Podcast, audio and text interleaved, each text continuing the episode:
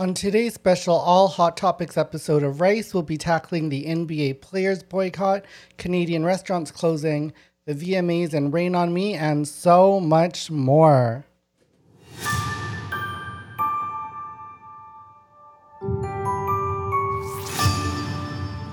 What up, what up, listeners, and welcome to the Rice Asian Comedy Podcast, where we share the Asian perspective on entertainment, culture, and trending topics. I'm your host, Fong Show, official spokesperson for Gay Super Cute Asians, and on our panel, we've got Leonard Chan. Hey, how's everybody doing? And Jennifer Shung. Hello, everybody. Okay, so um, so today's episode is actually a special all hot topics episode, and uh, what we'll be doing is we'll just be bouncing back and forth. Um, everybody on the panel has submitted um, different topics that they really care about right now. So we will start out with Leonard Chan, who's going to talk about a new story about how Canadian restaurants are on the verge of closing. Mm. Yeah, um, yeah. So more than half of Canadian restaurants might close permanently within months. Uh, mm. Like 29% of restaurants can't open during this pandemic. Mm. 31% of them can can only be open for like 90 days with social distancing rules. Because like profit margins on restaurants are horrible. They're like four to six percent at the best of times. Mm. So just mathematically, it can't. They just it won't work. Like and so many have already closed down, and like so many comedy venues like 120 Diner, uh, the Ossington is gone now. Yeah. oh, I didn't. I didn't hear about the Ossington. Yeah. Oh, that happened like today or yeah. yesterday I... or something. And yeah, so it's gonna be really rough. Like I don't know. I mean, obviously, um, you know, with restaurants closing down, like all those people who work in restaurants are gonna be out of a job. That's like 1.2 million Canadians. That's like 30 billion dollars worth of payroll, and then it's just gonna go up the chain, right? So the people who sell the food to the restaurants, mm. they're gonna lose business. The people who, the farmers who make that food. I mean, I mean, people are still going to eat. I guess the food's just going to go somewhere else. but at the same time, it's like, I don't know, man. It's going to be rough. Uh, I don't know what it's going to look like. It's just going to be chains, you know? Like the well, chains might survive. Have you? The cool independence. Are, oh, sorry. Have you guys eaten indoors yet? Like, especially when winter comes, right? You're talking the end of patio season because right now they still have that. So some restaurants yeah. are taking advantage. Yeah. Have I, you I dined? Yeah, once. I, How was it? It was it was interesting. There was like a big family there, and I was just and it wasn't far enough away for us to be far enough away from them, and I'm just like I don't know, I don't love mm. this. Mm. And you obviously you can't wear a mask while you eat. So no. Like, yeah. You know, a little bit. I yeah.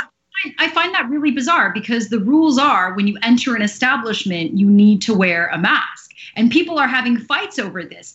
And yet, if you think about it, restaurants are like like arguably you go into shoppers without a mask, okay, fine, you're breathing. But when you go into a restaurant without a mask and you're like inhaling and eating, that's even more like, you know, flurries of human spit in the air. So it's kind of hypocritical and also I I feel bad that they're in this bind, but yeah.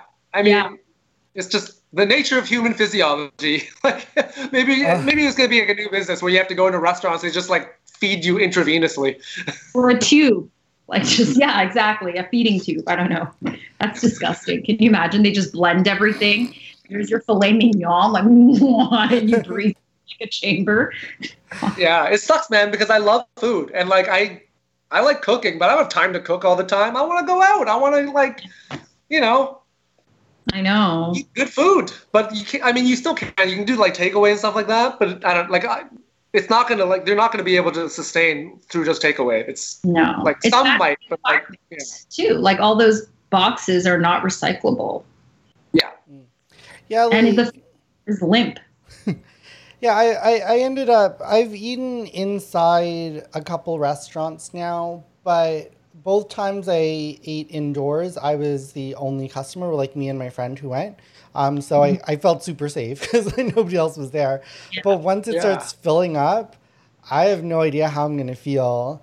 Um, and it, it's kind of sad because my so my, my parents ran two different Thai restaurants um, when I was growing up. And Leonard's totally right. It's the margins are so low. And like mm-hmm. I don't know about the rest of Canada, but I know in Ontario, I put a lot of blame on the Conservative Party because the benefit or the assistance they were giving to small businesses um, for you know whatever financial relief, um, it was actually through the landlords and not through the um, the the tenants. And most of the landlords didn't want to apply for the relief, and to put that in the hands of people who weren't going to apply for it was just crazy. And now we're going through the repercussions of that. So, um. I hope you guys enjoy Wendy's. I do. Fucking what's that? you know what? I just tried the new uh, the yeah. KFC plant based menu. Mm. Oh. It's good. Oh, really? Okay, I'm gonna. Yeah. It's actually good. I mean, because look, when a corporation like does something I like, I will give them my money, right? I want to encourage them to do more of it, and it's like, honestly, like the the chicken sandwich. Mm-hmm. I wouldn't have known it wasn't chicken, you know. And that's really all I ask of vegan meat substitutes I, is I wanted to be a convincing lie yeah. like any good relationship. Honestly, th- this is a bit of a bit of a tangent, and we'll probably go through it more. We've one of our main topics in a future episode is is food and the culture around um, Asian food. But for me, I don't like this these plant based burgers because for me, I feel like the difference between like Asian vegetarians and Western vegetarians is like the mm. veggie food here is like Tofurky, or it's like it's trying to be meat, but like yeah. if you have vegetarian Asian food, it's elevating the vegetables. It's not trying to be meat. Like the things yeah. you have to do to a vegetable to make it taste like meat, I don't even want to know. Okay. Mm. I don't even want to know. I think it's even worse that I can't. I should be able to tell the difference. So if I can't, there's something very wrong. You injected that shit with I don't know what. But anyway, that's not our topic today. So I'm I'm gonna move um, past it and save that for a food episode. Um, I don't know, man. Witchcraft is delicious. okay. Um, going back over to Jennifer for the next topic. This is a very personal topic um, to Jennifer, and I'll let her explain the details. But a a um, a uh, Australian journalist or a journalist currently operating for an Australian channel has been detained by China. So let's head on over to Jennifer for her thoughts.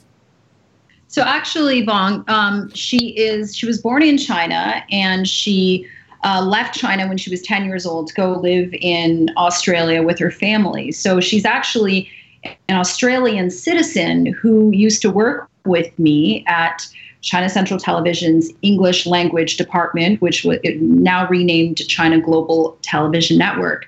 And I found out a day ago when I logged onto Facebook and saw like we have this group called uh, Beijingers Abroad, like this Facebook, mm. uh, huge Facebook group because there's so many people who have lived in Beijing or China, and they're not there anymore. And um, my former, another former coworker of mine who's working, I think, in Turkey had posted this article that said uh, Cheng Lei, Australian citizen, journalist, anchor or anchor for CGTN, has been detained by the Chinese authorities for days, and no one has heard anything. Mm-hmm.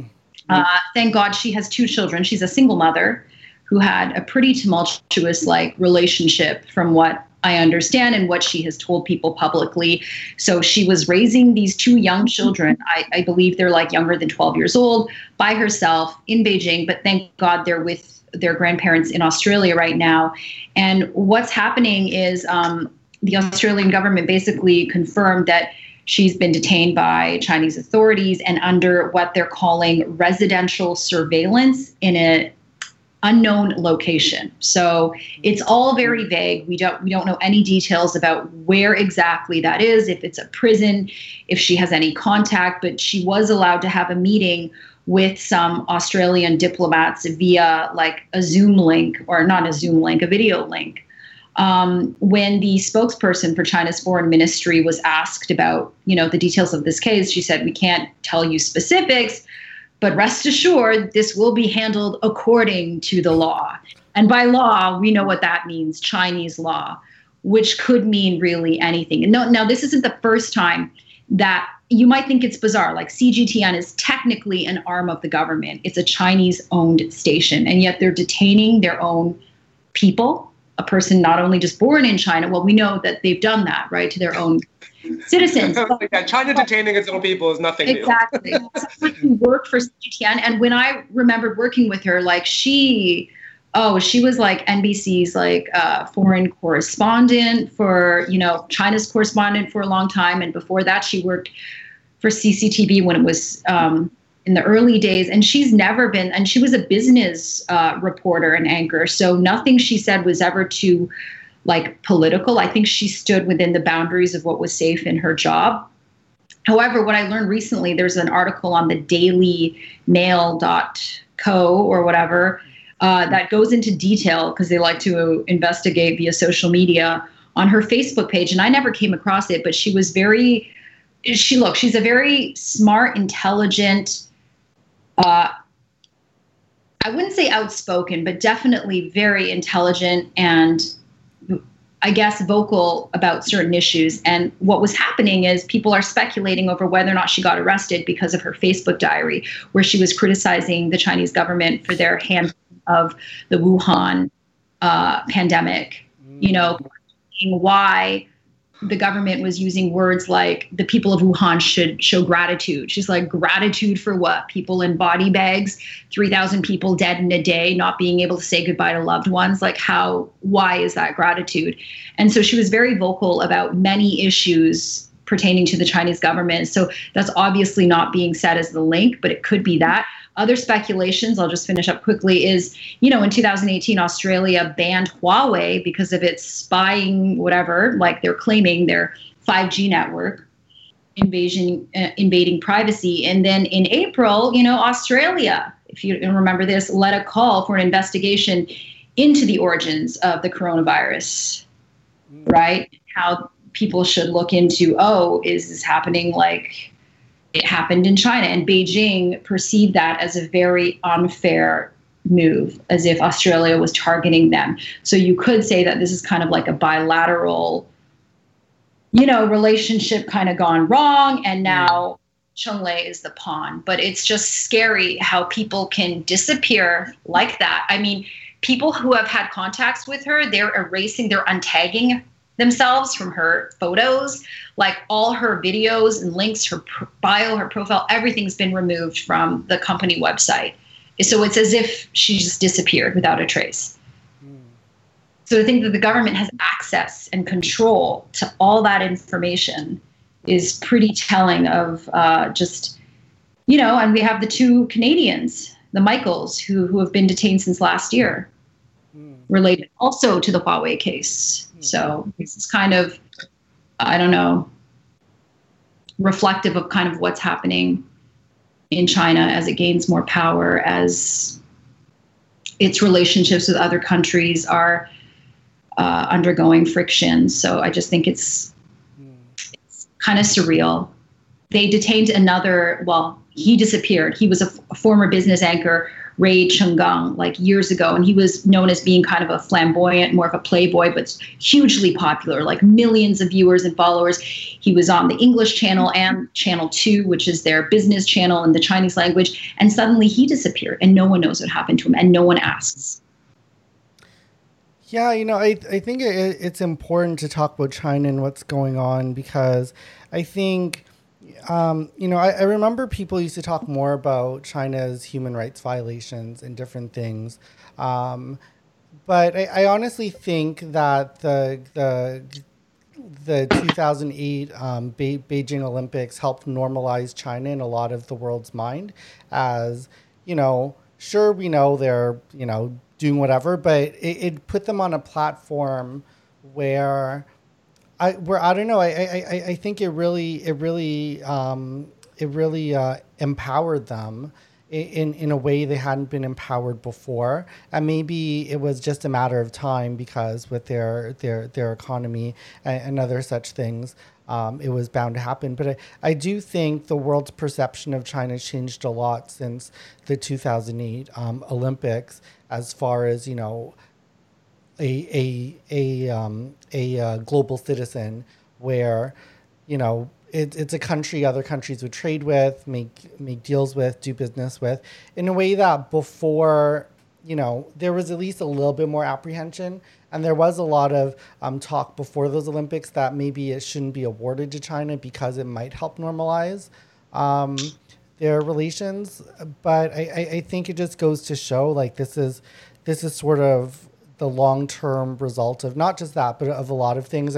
I'm pretty sure the weakness of the US right now under Trump is sort of leading to this vacuum of a world superpower and China's feeling empowered.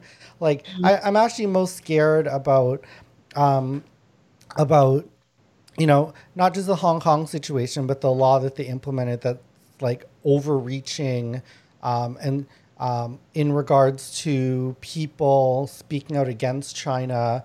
Um, mm-hmm. And they put the jurisdiction as like worldwide. So, like, if you're North American, you speak out against China now, they're saying that's under their jurisdiction, which, you know, I'm pretty sure I'm getting some details of this law wrong, but I, I do know like they really expanded that. Um, this was they they enacted that on the anniversary of the of the first protest breaking out in Hong Kong last year, and they enacted it. What was it like at midnight, and then they automatically went into uh, Hong Kong and and, and started um, basically grabbing uh, some of the more prominent protesters and people who spoke out about China. So they're really overreaching, and it's not just in Hong Kong. Um, they're really trying to overreach everywhere. They're saying that they do have the power to enforce these rules across the world. And I, I think that's a little bit scary because if they become the world's number one superpower, um, you know, yeah. who's, who's, who's going to stop them? Yeah, and it really is this fear of people that it's like the thought police, right? So then it's kind of making sure that everyone in the world is on the same page in terms of ideology and beliefs and any kind of detraction from that is going to seen as like treason right yeah but they don't have the resources for that like that's that's kind of like i mean it yeah, sounds scary but, but, like that's not you're not going to take over the entire world and then nobody can say anything in the entire world right. like Right. Like, it's crazy, especially because like China, like with their, they have an aging population right now that's gonna mess them up. All right, like everybody's getting old over there. Like it's gonna screw their economy. It's gonna screw up their military. I think what they're doing right now is they're just basically in a rush to con- consolidate as much power as they can mm. because of that. They have so many problems that are gonna that they are you know looking down the barrel of. That like I don't. I mean, yeah, it's of course like you know everybody can say ah you know they look at what's happening and then they just kind of you know extrapolate that to like what if they take over the world we're gonna have to live like that and I'm, i don't I, I don't really think that's gonna happen yeah, that being said learn mandarin let's hope not you, you know you know what's funny is I I had actually I was talking to as you guys know my manager David I was talking to him I was like I feel like I should go back and take Mandarin I've taken Mandarin like three separate times in my life so I'm not starting from scratch but um, it might not be a bad time to go back and learn Mandarin I was just thinking I was like I mean, it's just a good idea because so many people in the world speak it you know. Yeah. I mean, the only thing, you know what? I don't know if anybody here watched Firefly. Did anybody watch that show, Firefly? I saw the now, movie Serenity, but I, I couldn't yeah. get into the TV so, show. For any any geeky people watching, in Firefly, it's this like future universe where like I get the only languages that people still speak are like American, like English and Mandarin. And so then like the characters would occasionally like swear in Mandarin, like really poorly. Like so but really, yeah. So like the only like languages to survive because those are the only like two races that survived. Mm. Um, although what was really annoying about that show was like they would speak English and Mandarin and they would never not a single Asian on that show that I remember seeing.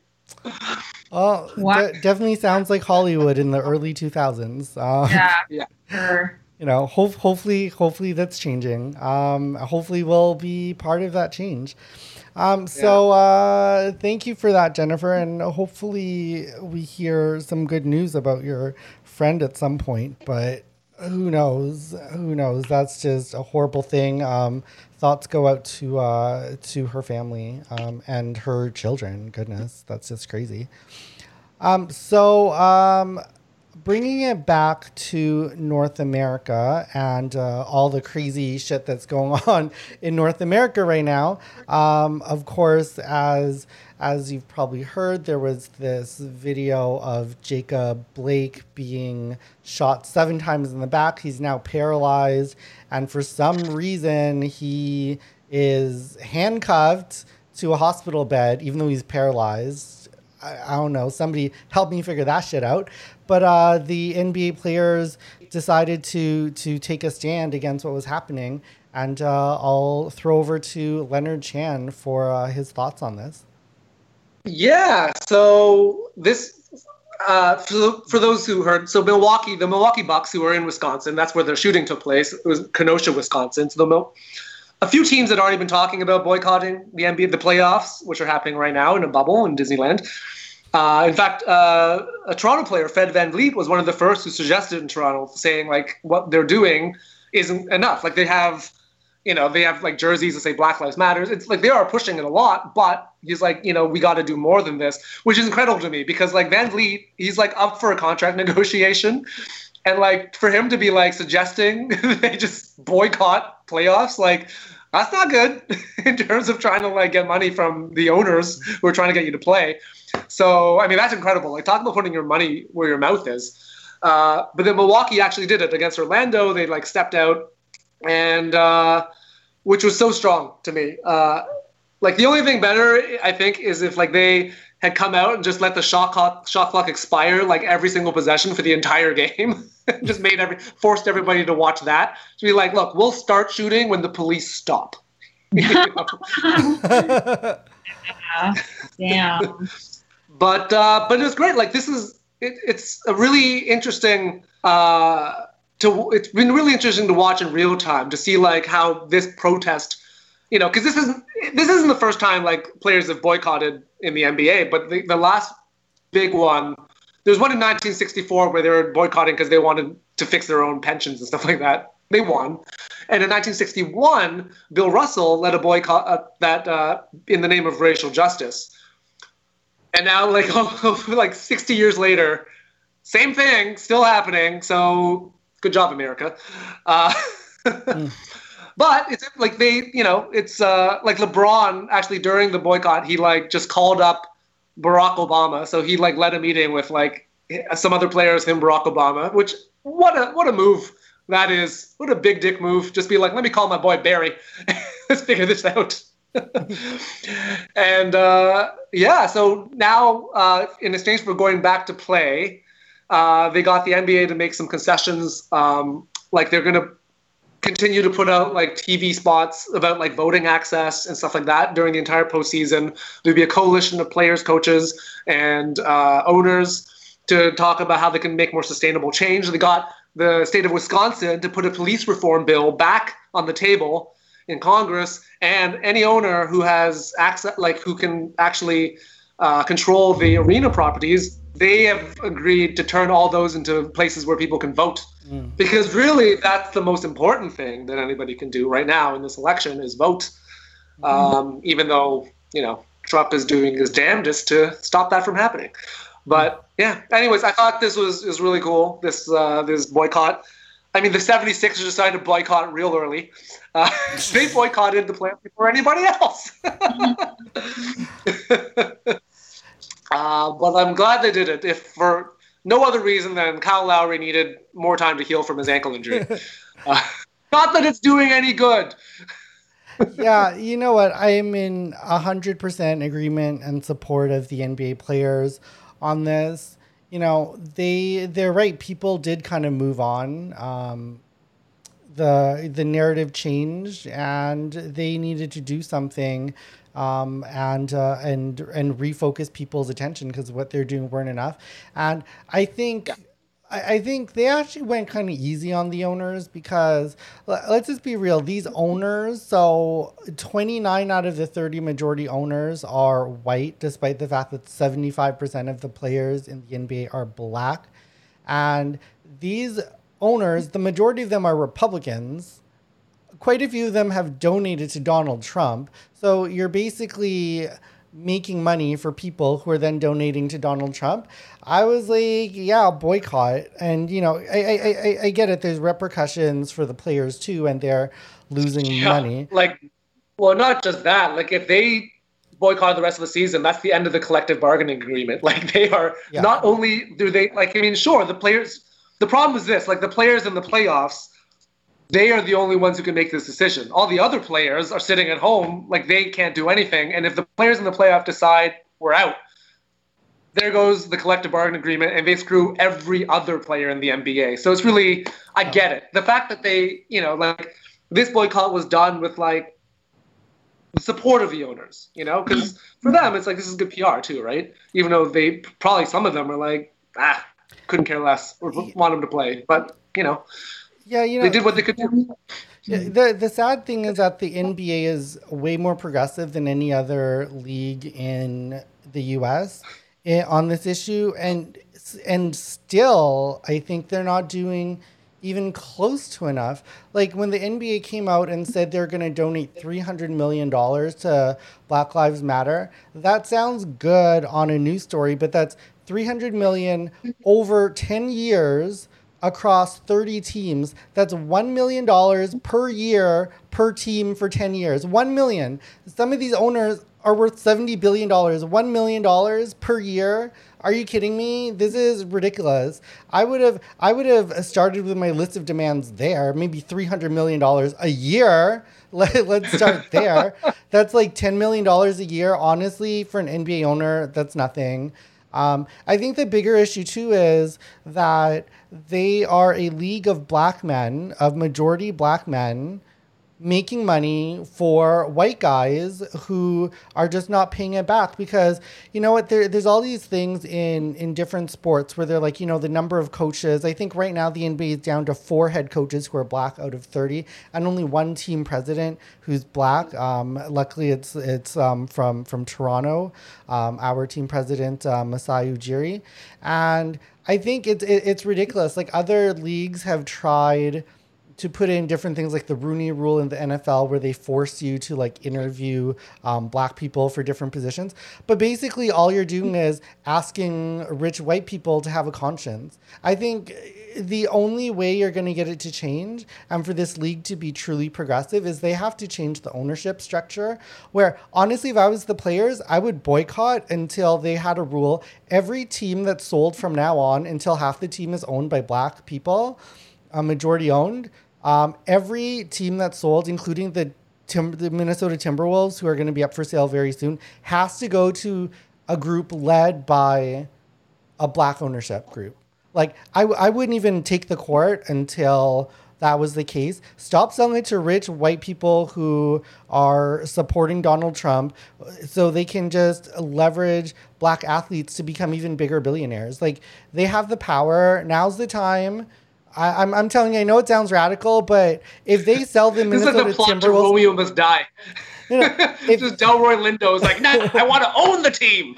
no, if they if they sell the team, if they sell the Minnesota Timberwolves to a white owner again, this is ridiculous. Like I said, I've never believed that asking people nicely is the way to progress they're never they might throw you a bone once in a while but true progress doesn't happen until you rip the power from the I was gonna say cold dead hands, but I don't want anybody murdered. But like well, what if, rip it away from their rich ass hands. I don't know.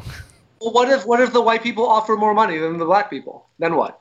You can't force people to sell for less because of race. That's not fair. Yeah, it's kind of that's the flaw of the laissez-faire economy, right? Well, Where it's yeah which is which is why the players have to force it. Because yes you would be undervaluing the teams if you got rid of bidders. The more bidders you have the more something can be valued at. But if you're the players like i know Kyrie Irving um, basically you know before going back to the bubble he said we should just end this league and start a whole new league with all black owners like, oh, really? Sure. Wow. That's great. He also believes the Earth is flat, but yeah, that's cool. Listen, really? I, I, I, don't believe in everything Kyrie Irving says, and I'm not, I'm not even sure about starting over. And I do know it's going to take a big financial hit, but like I said, you just change doesn't happen when there's 29 white owners against uh, one uh, Michael Jordan trying to speak for all black people yeah. all the time. You know, it always bothered me, and I know the comparison has been made. You know, for people talking about like the white owners with the black players and then the trade, and I know the comparison has been made out there, like with like modern day like it's obviously not a slave trade but the analogy of like just white owners with you know black players and it's like you know they're tr- well if you're a free agent i guess you can go where you go but that and, even my son who's a crazy basketball fan i think he asked at the age of like four or something and he's a diehard raptors fan he asked like quite innocently like mommy daddy why are all like the the players are you know, brown skinned people, but everyone around them is white.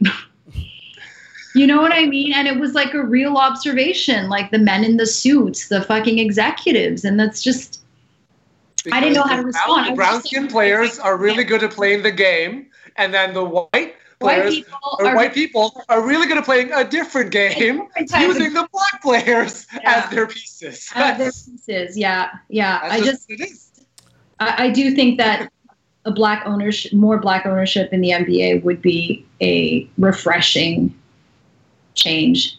Yeah, I, yeah. I, I, think they've got to write it into the next collective bargaining agreement because, you know, like you said, Leonard, it's not just going to happen because it will bring down the value of the teams, but it also looks very bad on the league that sure. there's only like in yeah it it, it just looks bad and it, it it can't it can't continue. In my, in my view i would you know obviously easy for me to say because i'm poor but you know. Yeah exactly. Like if, if i could afford an nba team yeah i wouldn't be buying i wouldn't be buying the timberwolves first of all but yeah well, you know in, in the leadership level the deputy commissioner you know who could be in line to be the next commissioner he is half black and half chinese mark tatum Mm. So I don't know. Maybe that will help change, but at least that be, you know. That's, oh, well, that's progress. We'll we'll take it where where wherever we can get it. And you know, I do want to say, listen, I'm not judging the NBA players. I think um, it was up to a billion dollars in player salaries were on the line if they chose not to play. And one of the biggest ways you can make a difference in your community is to make a billion dollars and then invest it in your community. Yeah. So, exactly. listen, I get it. A billion dollars, go play, but put in some rules for next time. This is a moment in history. Like Leonard said, this has only happened every like 40, 60 years. This is a time to use your leverage and understand you have it. Um, yeah. Jeff Bezos needs to do something, like just reallocate some of those billions of dollars he's sitting on from all our COVID spending. yeah. Yeah, we can definitely. sacrifice him into a volcano, and that'll just really solve can. everything. Yet he's not. He's not doing enough. Like in this, in the scheme of if you're going to compare Gates and Bezos, like he really, uh, what has he done? He Maybe, did ask for people to donate to poor Amazon employees. That was nice. Yeah. And he's, how about you donate? and he's he's been laying off people despite becoming even richer. So you know, yeah. and not paying taxes. So yeah, we are hundred percent burning down the wrong Amazon. I say this all the time. okay, um, here's my attempt at a somewhat uh, credible transition, but we go from the NBA to uh, black businesses are being disrupted in Toronto on the corner of Eglinton and I don't know where. Um, I, I, don't know. Oakwood. Oakwood. Oakwood. Okay. It's like near Dufferin, between yeah. Dufferin and Bathurst. Basically. Yeah, so I, I came across this story, I guess it was last week, and I think a, a few police officers like it was kind of, if you look at the photos, uh, a huge standstill kind of. It looked almost like a snippet of not exactly what's happening in Portland, which I will say is quite impressive. Did you know that Portland, Oregon is the only kind of place in the US which has been protesting the Black Lives Matter movement and just, you know, the death of George Floyd and all these, you know, things that are happening like the racial unrest. They've been protesting for over 100 straight days. So, and this, and if you've been to Portland, Oregon, you know it's just a bunch of kind of like hipster vegans. right? Yeah, it's also the it's also the so interesting because I just that was kind of be like the last place I expect, but now it kind of makes sense. Like, yeah, Portland's pretty surprising. It's also the second highest proportion of population who are gay outside of um, San Francisco. Right, right, and also close. They're used, so they're used to marching, is what you're saying. that is true. That is true. Yeah, but it's also the headquarters of Nike, so. So they got good shoes to, to march in. A lot of yeah, there yeah. So, anyways, I wanted to say yeah. So there was a protest uh, because a lot of Black business owners are saying that, as we know in Toronto, the Eglinton subway line is now what po- over seven years in the making. Mm. Is it close to seven? Yeah. In China, this subway line would have been done in six months. I'm not even kidding you. Like, like the entire high-speed train was probably between like Shanghai and Beijing was probably completed in two years. And this Eglinton subway line, we drove along Eglinton today, all the way past Oakwood, and we could see a lot of the storefronts just completely like your storefront is covered up by scaffolding and boards and there's cranes all over the place. The entire street right full of business businesses that were open before like you are not walking down a construction zone anymore. So I feel like the Eglinton subway line has really been like the real COVID 19 before COVID actually hit. So these businesses weren't even affected by COVID because of the stupid freaking subway project. And I, I do think that like it's fair to complain because I mean, I know this is government funded, blah, blah, blah, and we're a union. But like, why can't, if businesses, if the economy is suffering, if people have a real concern, why can't the government say, okay, let's mobilize like everyone to get this shit done so that people can get on with their lives? Like, imagine, you know how annoying construction is when you've got it on your road or your block or near your house or for even like a day, the noise. Imagine the residents living there. And then imagine the people who have invested their entire livelihood into a family business. We're not talking corporations or Starbucks. We're talking like family owned independent businesses, and a lot of them are black businesses. And it's just like completely obliterated by mm-hmm. this stupid subway line, which I will say, when it's done, will increase the property value nearby. But when is it going to be done? We saw a guy, it was an Asian guy, lowering a string into a sewer while a cop watched him today. That was the only action happening. was he fishing? Was he fishing? I don't know. Maybe to catch.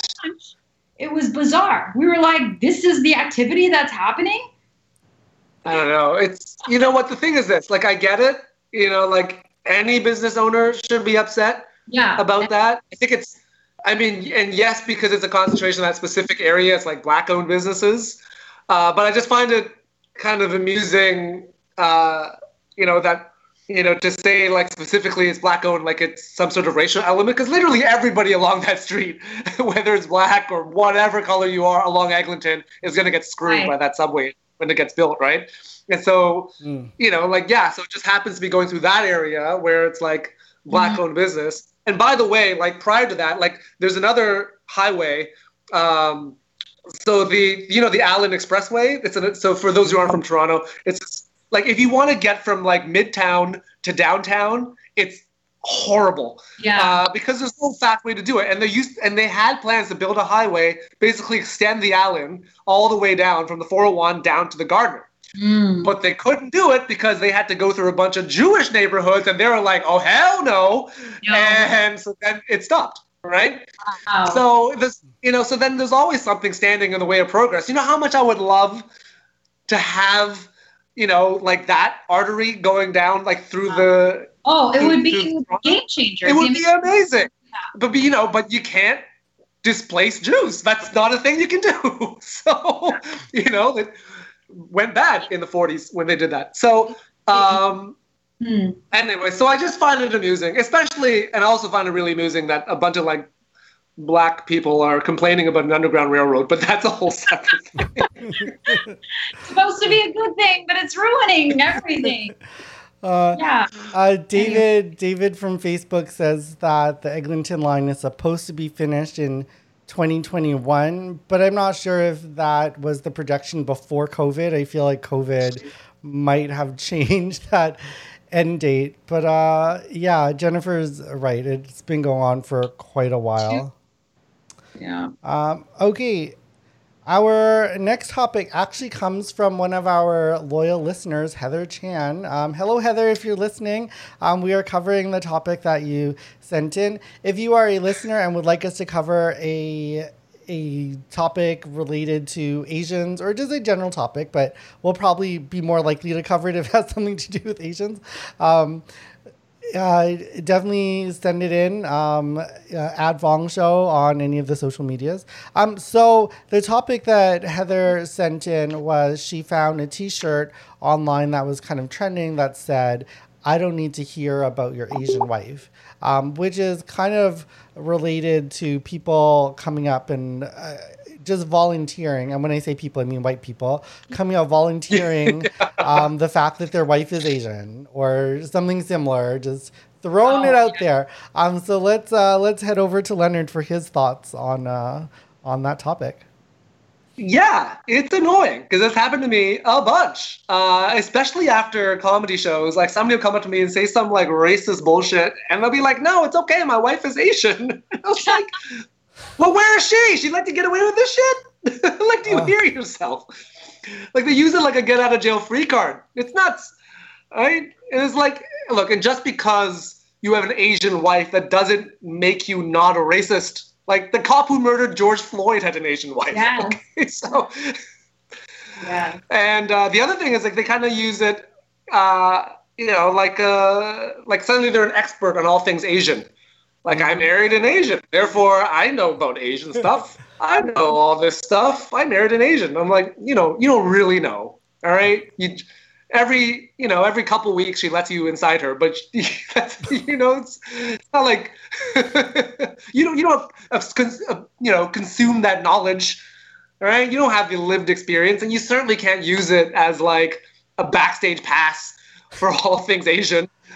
you know? Yeah, it's. Uh, it's kind of like the new like my wife is asian is like the new my best friend is black like mm. exactly yeah yeah yeah and where yeah. where i really see it a lot is in you know in my old life in in corporate toronto where they'd have like these diversity committees, but because it was a committee of executives is all straight white guys, but then the one to lead it would always be the one who married an Asian woman because that yeah. made him like the expert as opposed to getting actual visible minorities on the committee. It was like always that one guy who married an Asian uh, coming down yeah. and telling the rest of the employees how to be like inclusive. Yeah. I was like, okay. Like suddenly he's diverse, you know? Like yeah. he, he, like just like marrying an Asian makes him Asian. Like just you know what? That's just like, look, I have a white wife. It doesn't make me an expert on white women or like white culture. Like, I went to private school or I went to Queen's University. That's what made me an expert on white culture.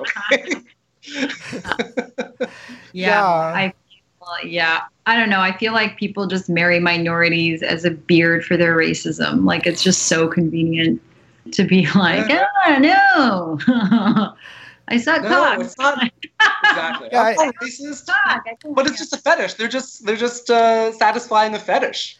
Yeah, I, I yeah. think I think too. Sometimes the people who will only date of a certain race are actually quite racist. So in the gay community, white guys who only date Asians are called race queens. Race and like I will not date a race queen. And like I've dated white guys, but all the white guys I've dated I was generally like their only Asian boyfriend, or like I knew they had dated other races. Because if I hear somebody has only dated Asians, like I run in the other direction because it is not like not like if if you think just dating Asians makes you not racist, like no, it actually attracts super racist people because then you're like a commodity.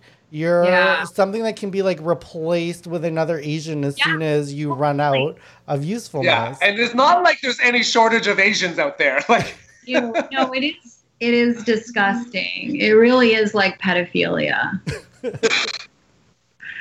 oh, no. Jennifer. I, I, I, I feel like the thing you're going to miss most in comedy is being able that, to make pedophilia jokes. Because Asian women, you know, have bodies that resemble prepubescent boys. like, and also, like, who's, who's, who's going to who's gonna fight against pedophilia now in the in the I, comedy community? You were like the leading voice. Well, we'll just yeah. have to play back your clips. Um, um, okay, thank you, Leonard, for covering that topic, and thank you, Heather, for sending in that topic. Next, we will completely, completely um, change gears, and I'll head over to Jennifer to talk about the MTV VMAs, the Video Music Awards. Um, and she has a cons- uh, she has an opinion about the song "Rain on Me." okay, I can't even tell you. I can't even tell you how this song got to be a hit, but it is by far Lady Gaga's worst song ever. And she is a brilliant artist, okay?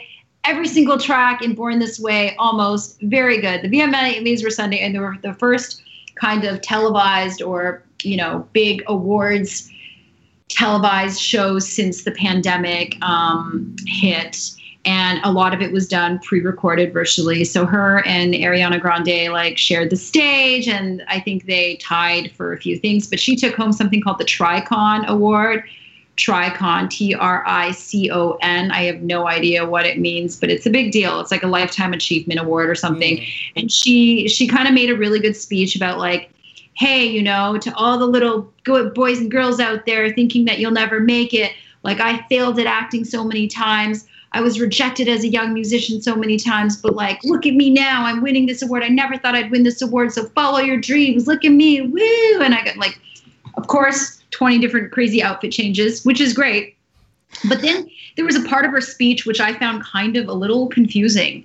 She was like, when I was being like dined by executives, okay, they take me to like Nobu or like other fancy restaurants and they'd be like, "Why aren't you eating? Why aren't you eating?" And I and I'd be like, "Oh no, I'm just gonna have a whiskey on the rocks. That's all because I didn't come here for the sushi, bitch." she didn't say sushi, bitch, but she was like, "Don't eat the sushi." Her message, her ending message was, "Don't eat the sushi. I'm not here for the California roll." And I was just like, are you racist towards Asians? No. But it wasn't even about that. It was kind of like, so you're proposing alcoholism over like healthy eating, like you should just drink on an empty stomach. I found that to be really weird advice. yeah. If somebody wants to buy me food at Nobu, I'm gonna eat at Nobu. Are you kidding? I'll, and I will also get whiskey. Are you kidding me?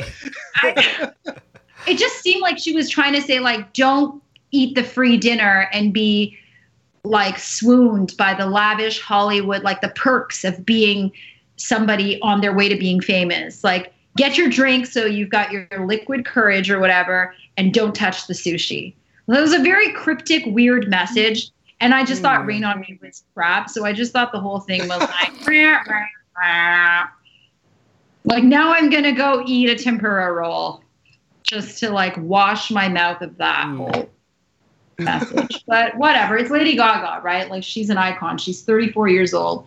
And damn, who wouldn't want to be her? So maybe, guys, maybe I shouldn't eat the California roll. Maybe uh, people who do in Hollywood get worms and they die an early death. Who knows? yeah. Maybe she Don't knows something. Wear a dress made out of meat.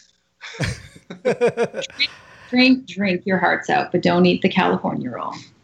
Yeah, you know, I've I've been following Lady Gaga's career obviously since the beginning. She came out with such a huge hit record with Just Dance, and then uh, followed up with the the deluxe version of that monster album um, with uh, with Bad Romance. It was it was just going on quite a trajectory, just a sound we hadn't heard before.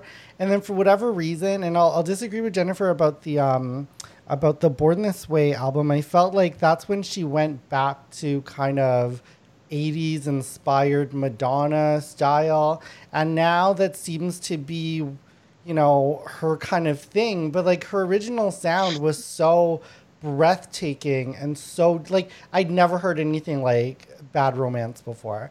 And then mm-hmm. she just sort of took it and you know obviously Madonna wasn't happy. Madonna came out and actually you know in in not nice words basically was like bitch stop ripping me off. Wow. and then they had a whole fight then Elton John stepped in. Anyway, it was a whole thing but like it's sort of her sound now and Rain on Me is like that same 80s No I don't know. No, I don't. Know. I don't really uh, feel. I hate that. I'm saying I hate that. I liked her music in "A Star Is Born" with Bradley Cooper. Oh, no, okay. Yeah. But that was also different from anything else she's done, though. Like in "A Star Is Born," like "Shallow." That's not like very. "Shallow" is not poker face. face. Yeah, you know. You know, I, I, I, even girl. well, you know, I, I was kind of happy because I thought she was going in the right direction again because after the failure of art pop, she kind of gave up that weird 80s inspired sound and then she went and did you know that Joanne album the one with a uh, million reasons is very stripped down very mm. just with the vocals. Then she did the thing with Tony Bennett, very stripped down. Then she did, you know, Shallow and A Star is Born. It seemed like a new direction. And then now this one, she's literally just reset back to the Born This Way sound. And I'm like, I don't know, girl. I ain't, I ain't feeling oh, it. God, that sucks. I can't even get past, like, every time the first court, like, the first few words come out, I just switch. like change that shit. Oh, I cannot stand it. What is going on? Like, did the coins get splattered at a laundromat and now all the lint is flying everywhere? I don't know. It just sounds like a mess.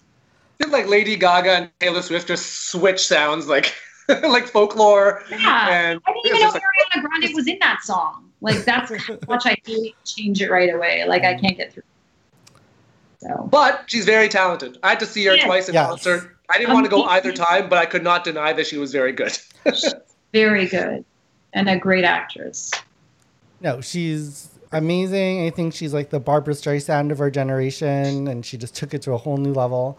Um, so you know, Got she's listen. She she can do whatever she wants. She can release whatever kind yeah. of sound because she's proven she can do whatever. I won't be buying this album, but uh, I'm sure she'll have a new sound next album and I'll either love it or hate it. And that's the great sign of an artist. But the fact that I'll be waiting with bated breath to see what she does just shows the star that she is. Okay, thank you, um, Jennifer. Now we're going to stick with the music theme, but in a, very different context, going away from the VMAs and going to the Republican National Convention and their musical choices. Let's head on over to Leonard. Yeah, it's not the VMAs. Uh, the RNC was uh, was much uh, less festive, much more apocalyptic, I guess. Um, but the thing I noticed is uh, at the end of the night, on night four of the uh, of the RNC, which is in front of the White House with 1,500 people without masks, because coronavirus is no longer a thing. That's the one thing I learned from the RNC is that COVID never existed. But they were playing uh, Leonard Cohen's Hallelujah, and of course I got to stand up because we got the same name. Uh, this is my little slice of Leonard news, right? so they played, yeah, they played his Hallelujah, which of course his estate was like, "Yo, we did not want that to happen." Uh, and in fact, they had asked his estate for permission. They said no, and then they played it anyways. Wow. And and they were saying, yeah, like uh, like the, the, the Leonard Cohen estate said that we would have let them use "You Want It Darker." like that's something we would have let them use. Uh, but this happens all the time. All right, like like Trump has done this a bunch, uh, like with the Rolling Stones and Tom Petty. Hillary Clinton got in trouble for using Bikini Kill's uh, "Rebel Girl" without permission. Uh, Neil Young just filed a lawsuit against Trump for playing "Rockin' in the Free World" without permission. This happens all the time because uh, well, first, Americans have no respect for copyright, just like the Chinese, so they're not that far apart. But also, um, in U.S. copyright law, it, this is actually just legal. They're just allowed to do this because oh. there's so they can complain about it all the time, but they can just do this because there's a thing called a blanket licensing regime. And so, uh, anytime if you have are putting on an outdoor event or anything, or uh, or even just to play it in bars and jukeboxes, or like, or what allows cover bands to play this shit. Uh, there's you can basically pay like this fee and you can use a catalog of songs like through BMI or the ASCAP and then most of these songs are under there. So it's not like so you can just use anything um, because in uh, in the U.S. there's no such thing as uh, moral rights, which they have in Canada. Which I'm allowed like any contract I've signed for comedy, for albums, for anything I've released has something called moral rights, which says that if I don't agree with the thing that this is being used for, I can say no, you don't get to use this. But that's not the case in America. In America, they use whatever the hell they want, and then they can mm. just say, "Hey, and so then it seems like an implicit like a tacit endorsement like there like it sounds like leonard cohen's like oh yeah trump yeah. which i don't think so yeah. Um, but yeah you can that's why you can have cover bands right which i hate i think cover bands are stupid because that can't be a cover comic right it could be like a chris rock cover comic they're like they'd be like there's chinese people and there's chicks and chicks have got to go like i can't do that right?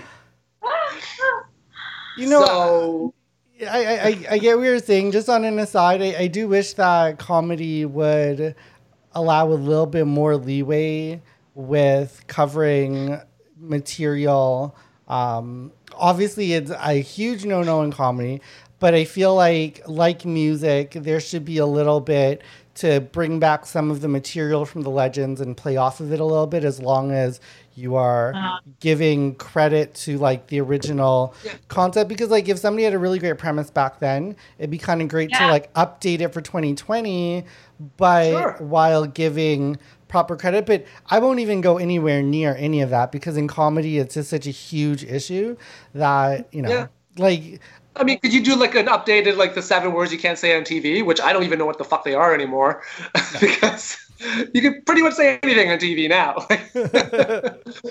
yeah, it's hard comedy because like sometimes you know people will accuse people of plagiarism, but in actuality, it's possible that two people might have the same premise or thought or joke or idea, and then it's like yeah. you haven't watched every comedian from the past like 200 years, then you might not know, right? If you don't do your research, and then it's an innocent mistake, like yeah, but once you're told about it, that's the thing, yeah. right? You can make innocent mistakes. That's right. absolutely fine and very common. Like I've done that. I've told jokes where then another comic is like, "Hey, that's my joke," and I'll be like, "Oh," and then they'll be like, "This is a special I recorded it on."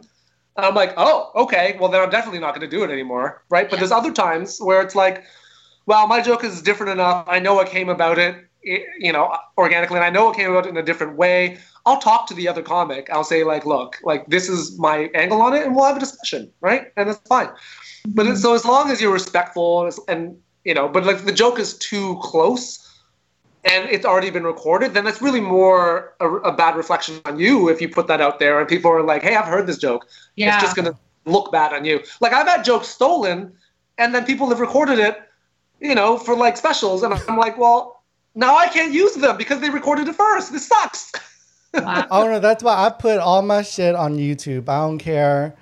There's gonna be a record of all my shit. It may not be on a Netflix special, but I will send I will send a bitch a link.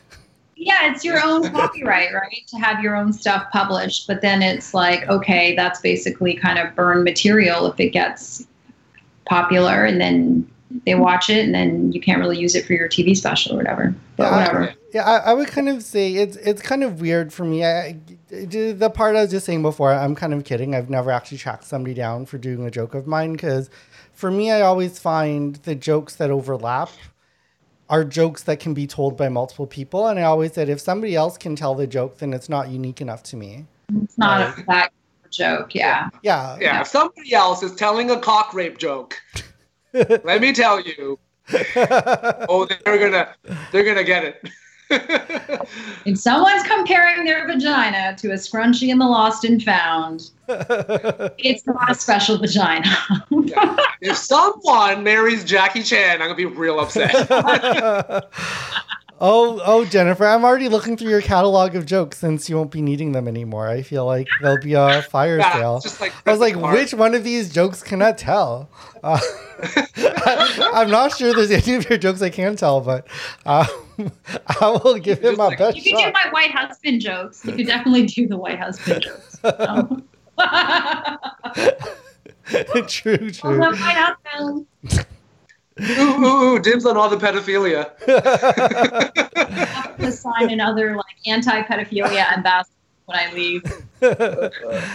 um, okay, let's uh, move on to our next topic. Um, and we will head back to Jennifer about her thoughts about the schools reopening in Ontario. Okay, first of all, there's been a lot of complaining by the NDP, okay, but and the school boards. But in the words of Doug Ford, that's all they do. They want to fight. The school boards, they just want to fight. I love Doug Ford. He's so cute. He Oh, reminds oh, oh, oh, oh, oh! I'm gonna, I'm gonna Wow, it's good that you quit comedy because you just got canceled. I just I think he's got like he is an example of like of like uh what do you call like uh, a very uh, relatable kind of ballsy politician without being as rude or obnoxious as Trump. Like I feel like he has that same quality of this isn't some you know, official on a pedestal who's just talking down to you in terms you don't understand. Like he's being pretty real in how he responds in his comments. And look, the whole thing with the Ontario, like the Toronto District School Board, the kids were supposed to go back to school next Monday. September the 8th, but then they had something called like a staggered reopening because I think teachers were like, whoa, wait a second, we don't know what's going on and we don't feel safe. And yes, the uh, education minister has like said we can dip into our reserves and has given out, I think, $500 million across to the different school boards and the schools, but it's not enough. Like we, we can't hire teachers in time to handle the extra, like the kids, and the classroom sizes aren't um, going to change. So what they've changed now for even the younger grades going like throughout elementary school is that the kids will be and teachers will be required to wear a mask every day. I think lunch is going to change. It's not a cafeteria. We might have to pack our boys their lunch and they'll sit at their desk. And I saw a picture which baffled me. They were basically like tips for how to increase social distancing within the class. And they had, you know, those like four, those tables that used to be like four tables joined into one cube, like one mahjong pile. Mm-hmm. I looked at it, and then in the in the after photo, it was just the four tables four inches apart. But it was still. I'm like, how is that going to change the fact that you have the same number of students in the classroom, you know, all just running around? Like it doesn't change anything. And uh, despite that, we're still sending our kids. yeah, I, I think I think It's been too long. They need to get out of the house. I need to feel sane again. Um, I am running out of places to take them, beaches to go to. Uh, I gave each of them their own new iPhone, not their new iPhone, but like my old ones, just so they could stop using my laptop so I could do some work on it. Like, I know there's a lot of concern about remote learning, and there's teachers that still don't know what that syllabus or curriculum looks like. But for the opposition to keep uh, referring to the uh, the school plan as a bargain basement deal, I'm just like, this isn't Mark's Men's Warehouse. Like, stop treating it like some clothing sale. Like, what else can be done if you want them to go back to school? Like, Well, wha- one thing I will say is like I, you know, I'm I'm not against kids going back to school because like I'm not a big fan of kids. So if they die, they die. But like, but but I would say just just representing the gay perspective here. Um, the anti-child perspective. Yeah. but I, I I think for me, like with with the conservatives, I feel like there's a way you could have brought the kids back, and it would have taken a little bit more investment. I think they were asking for like three point five billion dollars, um, and the annual budget is something roughly thirty billion that, that's spent in um, on education. So like three point five billion to ensure kids are safer you know, obviously the country's broke. Ontario's broke. Everybody's broke. But I feel like, you know, if not for the kids, then for the old people, they bring the diseases back home to, which is not Yeah. going to be me because I'm not going to have some stupid kid kill me with his disease.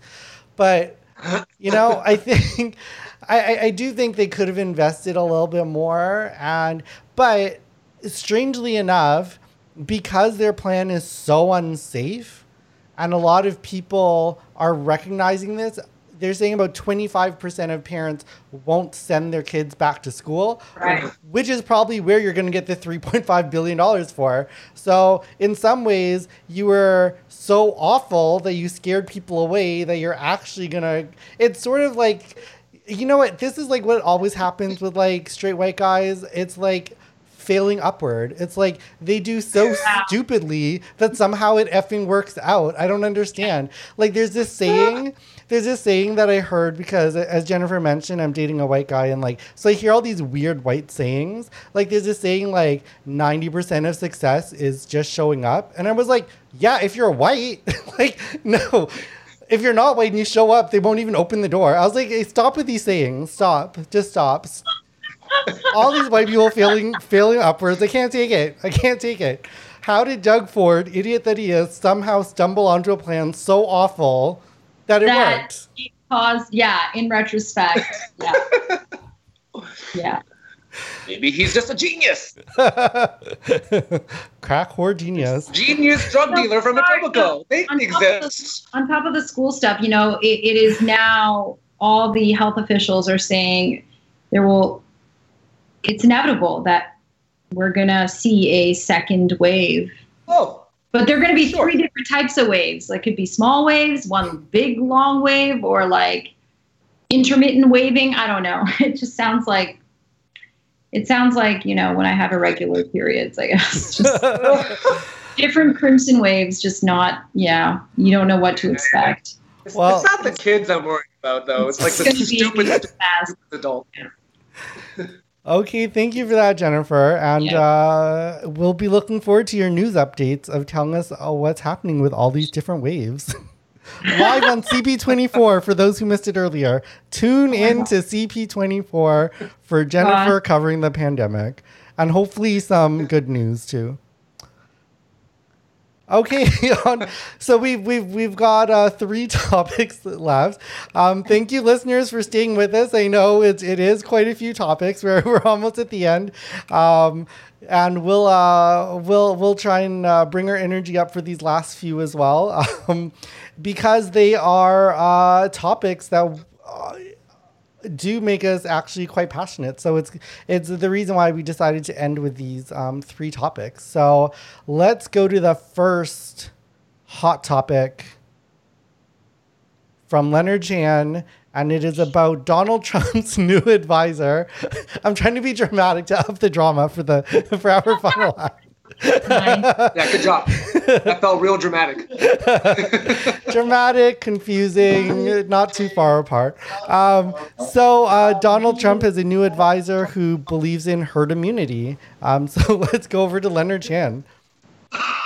Yeah. So obviously, America's a dumpster fire right now when it comes to coronavirus, and Dr. Fauci and Dr. Birx are kind of like the beacons of light trying to stave off the darkness. And here we are, where friggin', you know, Trump's like, he wants to reopen the economy, right? Because reopening the economy to him means uh, his best chance of reelection because that's all he's got. All he's got is the economy is good, which he basically juiced up an already good economy and just spent all like the, which he shouldn't have done because now they're screwed even more. But anyways, so they were looking for somebody who could offer an alternative view to Dr. Fauci and Dr. Birx, experts in the field of infectious diseases, and they stumbled upon this guy named Scott Atlas, who is a neuroradiologist, uh, which, from what I understand, is a subspecialty of radiology. Uh, that focuses on the diagnosis and characterization of abnormalities of the central and peripheral nervous system, spine, and head, which I can't help but notice has nothing to do with infectious diseases. Um, that'd be like getting a foot doctor to cure your cancer. You know, like I'm like, what are you doing? And so his thing is like, uh, no, let's just it's been floated. It's not like an official policy, but it kind of looks like what, everything they're doing kind of looks like they're going for the strategy of just having everybody get coronavirus so that they can get herd immunity, right? So that everybody will have the antibodies and it'll be fine. And, and that's the, because right now, like he's doing nothing to stop it. So they're like, well, let's just, you know what it's like? It's like they're like spinning out an ice. It's like, well, let's just turn into it. let's just swerve into the, the into the ditch. It's insane. It's insane. Like he's. It's alternative medicine, right? Which is already which is not medicine. If it was actual medicine, they wouldn't call it alternative medicine. You know, like Trump is already like pushing hydroxychloroquine, like, like, and apparently there's a study that came out saying a combination of hydroxychloroquine, uh, hydroxychloroquine and azithromycin, I think it's called, or something like that, and apparently will increase the likelihood of death by 27%. Which I guess, if everybody dies, then no more coronavirus. I guess like that works fuck. I mean, at some point, it's just going to be like homeopathy and healing crystals. Like, it's, I don't understand what's happening, but this is not how it works. Like, you don't just get herd immunity. Like, it's something that takes time. It takes, like, a lot. It's not going to get done before the election. And even if you could magically wave a wand and do it, what that would mean is, like, the WHO says for a population that have herd immunity, that's 65% of the population and if the fatality rate remains around 1%, that means another 2 million dead Americans. Hmm. Wow. I don't know. Is that worth it for the economy, guys? I mean, some would say some would say yes. I have conservative friends who are just like, but Sweden, look at what happened in Sweden. I was like, it didn't look good in Sweden, man. Because Sweden never locked down. That was their whole thing. And everybody was like, whoa, what's Sweden doing? Dying is what Sweden was doing. You know, I, I, I think it's interesting that all of this is happening because it just goes to show that the economy is the economy for an elite few. Because in Yeah. America, eh, they're the poorest, like the divide between the the have and have nots is the greatest since the Great Depression. So Yeah. for the majority of Americans, it's not a great economy. So when you wake up every day hearing about how good the economy is, when so many people are out of jobs, it just goes to show let's stop let's stop using that stupid ass economy number. Like it's just so stupid when it's so concentrated um, at the Yeah. top. Yeah, he just looks at the stock market. He's like, but look at the stock market. Which, if you look at it now, I'm like, the stock market's insane. Like, why is it that high? Like, everything is falling apart underneath it, and yet it's at like a record high. And I'm just like, I don't know what to do with all my excess money. yeah, you know, it's like the the funny thing with like the herd immunity is like first Trump was saying to senior citizens, you know, to sacrifice yourselves for the greater good, and now with his school plan, he's like, let's sacrifice kids. And then obviously he's okay with sacrificing the poor and sacrificing visible minorities. So it's gonna he's basically ready to sacrifice everybody except for himself. Um, yeah. you know? Like, I can just imagine like any sort of situation. I remember like I forget uh, what it was when he said like, oh, if there was like an active shooter in a building, he'd run into the building. It's like, Oh yeah, my he'd be throwing the elderly, he'd be throwing children, he'd be throwing minorities in front of this active shooter just to stop him from like. That's what he'd be doing. It's crazy. Yeah, like I- I actually said once, I was like, I was like, if Trump was offered a, like some sort of Faustian deal where he could guarantee re-election, but it meant the death of another two million Americans, Do it. He Oh, would a hundred million percent percent. do it, and that's and that's exactly what's happening right now. Like like a month ago, I said this, and now this like herd immunity shit is basically that. Hmm. Well, there you go. Thank you. Thank you, Leonard. And uh, hallelujah that we don't live in the U.S. Um, and I don't plan on going there for a very long time. Um, By the way, Leonard Cohen did not endorse us using the word hallelujah. I'm not sure if that counts of taking the Lord's name in vain. I don't really know. I, I don't know these religious rules. I sort of tried to forget them as much as I could after being forced into going to Christian church. But you know what? That's some childhood trauma I'll talk about a different time. We will move on to our just, next just follow topic. the majority of the commandments, and I think we're okay. Like, don't kill, don't steal, Feel free to covet your neighbor's wife, though. Who gives a shit about that? And you can't say the, the Lord's name in vain.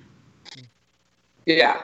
Even But if- the first one is like, isn't like the first one honor? Uh, I'm the Lord, Lord. No, what is the first one? Honor thy mother and father. Honor thy mother and father. Is that the first one? I know thou Who shalt not kill is like fourth or Thou fifth on the shalt not list. steal, kill, Oh. rape, and pillage. I don't know. Yeah, I- I- For I- Mike. Guessing. I'm guessing now. But I feel like We're a I, very religious bunch, as you can see. yeah. Yeah, I, I feel like I broke that uh, Jesus commandment, the one of uh, taking his name in vain, where during, we talked about it earlier about the CBC show, and in, in the late show, I had a whole bit where I called Jesus a white ass bitch. Um, Oh my god. but uh, yeah, I said he's a white ass bitch, got killed by other white ass bitches. But the the crux of the joke is obviously he wasn't even white. But anyway, um, just I, I'm only saying that before somebody emails me telling me Jesus isn't white. I'm not the one you need to tell. Go tell every fucking church with images of a pale ass vampire bitch Jesus. Um, Vampire bitch. yeah, well, well, that that's of, I'm I'm kind of ruining it now for people who watch the film, but like the whole crux is like, you know, maybe it's not such a weird idea that he's a vampire because no wonder Jesus came back to life. You should have staked him in the heart, not the wrist. Whoa. Anyway, I'm totally going to hell, but I don't care because there is there is none. Um, or if there is, I I already booked my ticket a long time ago. Um, okay, final two topics. Let's go back to Jennifer. Um, for a trending topic, I don't know much about it other than the note I wrote to myself is bingo face mask hole. Bingo face mask hole. Okay, so it's not a trending topic. It's really just a question, something I never thought about. So, a woman in Whitby, Ontario, uh, was denied entry to her regular, I guess, bingo hall. That I guess it was the first time she was going since you know the pandemic had shut things down, and she had lung cancer. So basically, um, she breathes through a hole in her neck and they denied her entry because she wouldn't cover the hole with a mask. And this led her to cry and be completely distraught because she couldn't play bingo with her friends. And she was like, "But I breathe out of this. Like, how can you ask me to cover it? Like, like wear a scarf or something, or even like put a mask over her neck." It was bizarre. Like, I don't even know how logistically that would work. Like, when people breathe through your neck, do you actually see like a breath come out, or is it just like a ventilation? Is it just like air going in and out of your ear? Like it's, you know what I mean? So I'm just like, where do these mask laws? And so it, so the whole thing back to that restaurant thing, like you're in a restaurant and yet you're allowed to take off your mask and chow down like a freaking pit bull on kibbles, and yet a woman playing bingo where she's not like cigar chain smoking out of her neck isn't even allowed to go in because she didn't have a covering for her neck. I just found that like very strange. Like, just what are the rules with that? Like, we're not covering all these special. Isn't the rule just supposed to cover breathing holes? Like, isn't that just a lower mouth? like, it's just it just comes out there and then it just goes Oh, I- I- right. What's the difference? We have to cover our nose and our mouths. What's the difference if they're if it's down here or it's up here? Like, what's the difference? Yeah, you're kind of right. Uh, but I think if she's already covered here and then she covers here, I guess we're covered here and we don't have a hole in our neck. and we- Exactly. So like, what? It's not our. She has an extra hole. No, no, no, no. I think there must be something logistically sound as to why she cannot cover this hole. Like it just gets sucked in like a vacuum. Like maybe it has a Yeah, strong okay. suction. Yeah, I guess like. I don't know. Yeah, you know, I'd, I, I- I'd have to see a photo. I'd have to see a photo, although I don't care enough to look at the photo. have a hole But in their neck. It's literally a hole. It's a hole when they, you know. you know, I, I I feel like there's like face coverings where it's like a full shield. That some of them come down to like your chest. That would cover her Yeah. neck, and then it's not a cloth kind of going. I can't even imagine this hole right now. I don't even. All I can think of with holes in necks are people who had smoking issues and i'm just trying to really forget some of those covers of cigarettes because they were very distressing seeing them um, those yeah. images. I know they're supposed to be traumatizing but uh, so they had their effect on me who never smoked. But um, I, I will say i have two thoughts with this. Number one is that you know I, I was told earlier today, I was actually talking about this whole incident. I think it happened in Whitby, Ontario. And um, one thing is that in bingo halls, a lot of them do eat. So it is almost kind of like a restaurant. You're eating, you're playing bingo. Sometimes there's a, okay. yeah, sometimes there's a drag queen for some reason doing the drag bingo. I don't know. It's all these things. So there are a lot of like holes and things going on. Um, but the other thing I would say too is, um, you know, I, I, I get what she's saying. You know, it's it's hard when you've gone through something and you feel like you're being persecuted even further. And I think that is sad, but I will say because the population of bingo is so old, and right. they're just at such high risk. I don't think risk. you could take a risk, yeah. whether the hole is in your neck or, you know, I don't know where else holes come out of, but wherever the holes come out of, I feel Spoken like, you got to cover it up. well, you know, I'm just thinking of that song, "My Neck, My Back." Like my anyway i'm just that's all i can think about like holes everywhere and it's very disturbing i'm sorry that you survived cancer and then can't go out. Um, I don't know. You know. Yeah. yeah. yeah. I think if like a dolphin wanted to go play bingo, they'd make it wear a hat. what? Yeah, save save the old people. Think of you know, you saved your life with the cancer. To save the old people.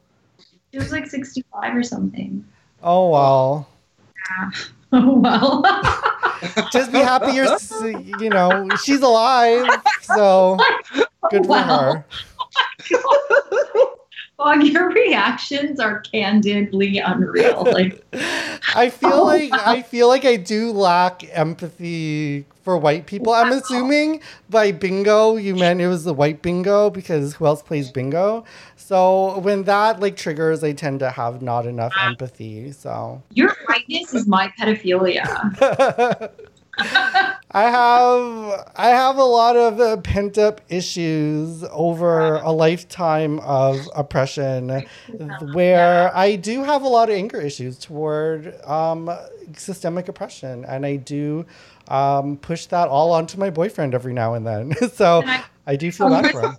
Okay, I know we're running out of time, but like it, it does shape your paradigm for everything. Because I was standing by the waiting pool, like watching my kids today, and I suddenly noticed this man kind of like just grinning and smiling and looking at all the kids. And then I said to my like I was with Emily Leonard, and I said to Emily, I was like, Emily, like, do you know that guy? Like, why the hell? What gives him permission to just stand around here and like look at our kids?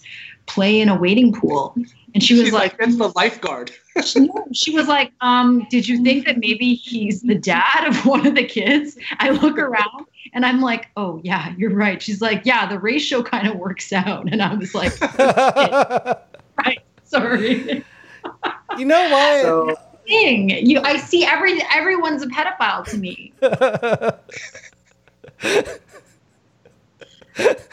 Loved how you uh, got in one last dig at pedophiles. Uh, very on brand. Very on brand. very on brand. okay, our final topic, and this goes back to Jennifer, and will I think have to be carried by Jennifer because I don't think me or Leonard have seen this on Netflix yet. But it's an anthology series called Dirty John. Betty Broderick. I have no idea what this is, but uh, okay. Jennifer's about so, to illuminate us.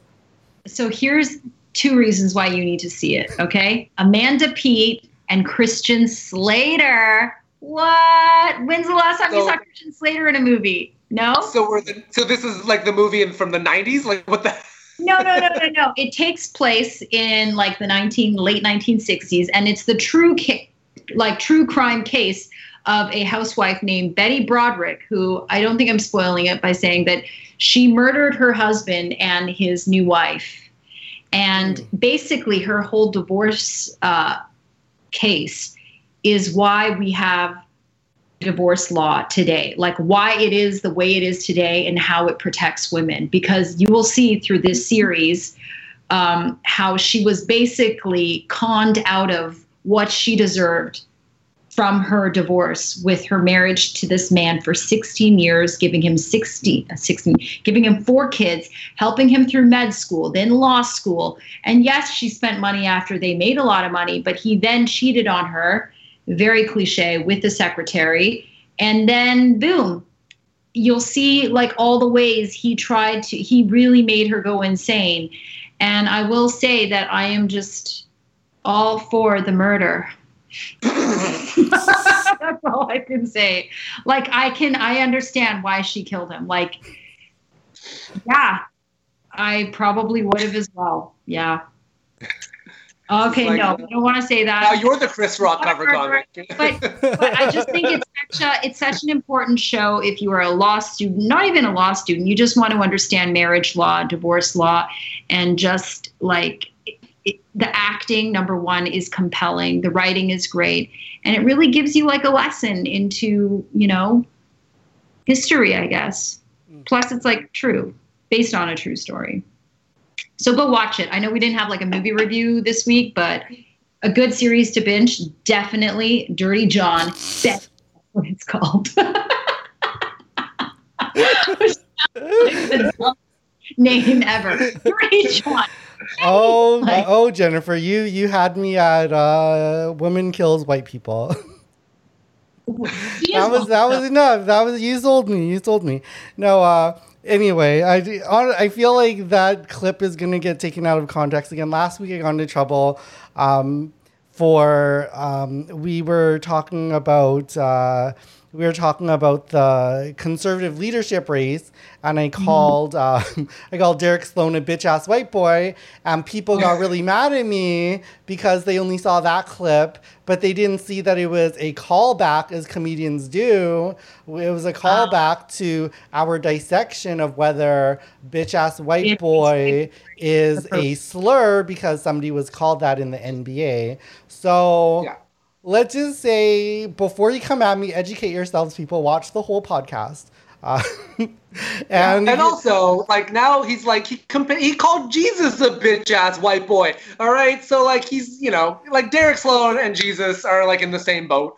It's all I'm, good. I'm consistent. I'm consistent. Yeah, if you do your research before you come at me, then you'll figure out that you were right. I am very racist toward white people. There's a lot of evidence. I'm not hiding it. Yeah. If you do your research, you'll just have more examples. Yeah.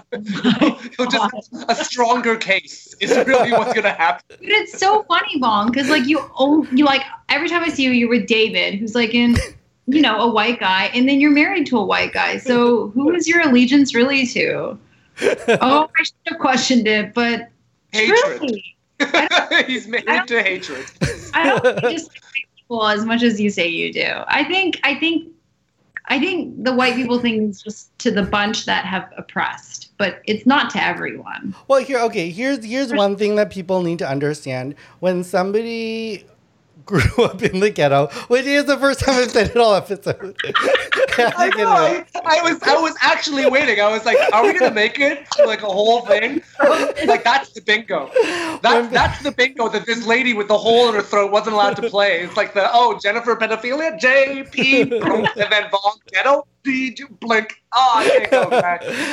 Hole in No, listen. When people say when people from the ghetto, when they say white people, they don't mean all white people. They mean white people. It's just you're not gonna explain it every single time what you mean by white people. And if you don't yeah. get what we mean, then yeah. you're probably those white people. Yeah, I get it. Yeah. It's like the problematic ones. Yeah, we're just not going to say problematic. It just we just call you all white people, even though we don't. It's the specific ones. It's listen, learn your ghetto slang before you come at me too. And you'll find him still racist. So, okay, that's it. We're going to wrap up for this week. Um, our very first All Hot Topics edition. And next week, we'll be back with a big blowout. Mulan is out on Disney Plus this Friday. We're doing a huge, huge Mulan week. So uh, stay tuned both on this podcast, also on my other podcast, Gaijin. It's Mulan, Mulan, Mulan, probably 10 separate goddamn reviews spoiler reviews, non spoiler reviews, reaction videos to the Christina Aguilera videos, which it should have been an Asian singing those videos, bitch. I know you did when you're 16, yeah, but. hopefully he did one. Yeah. But yes, we will be back with Mulan, Mulan, and more Mulan until you can't take it anymore. and uh, that's it. Thanks. We're out, and uh, thanks for listening.